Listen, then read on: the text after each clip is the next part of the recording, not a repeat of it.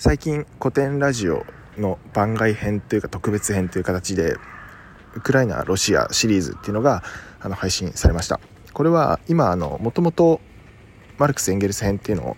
あの配信途中だったんですけれどもそこに、まあ、今のこのウクライナ侵攻の件を踏まえて割り込む形であの収録されたものが入っているという形になってます。で、まあ、当然その多分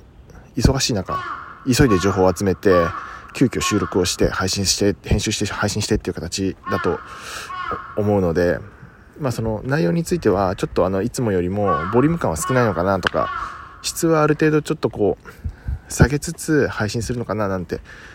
当初は思ってたんですけどいざ聞いてみるともう量も質も全くいつもの古典ラジオと変わらないものでもう本当にびっくりしました。もう日本語話者の方はもう本当皆さん全員に聞いてほしいと思うのであのお時間あればぜひ聴いてみてください。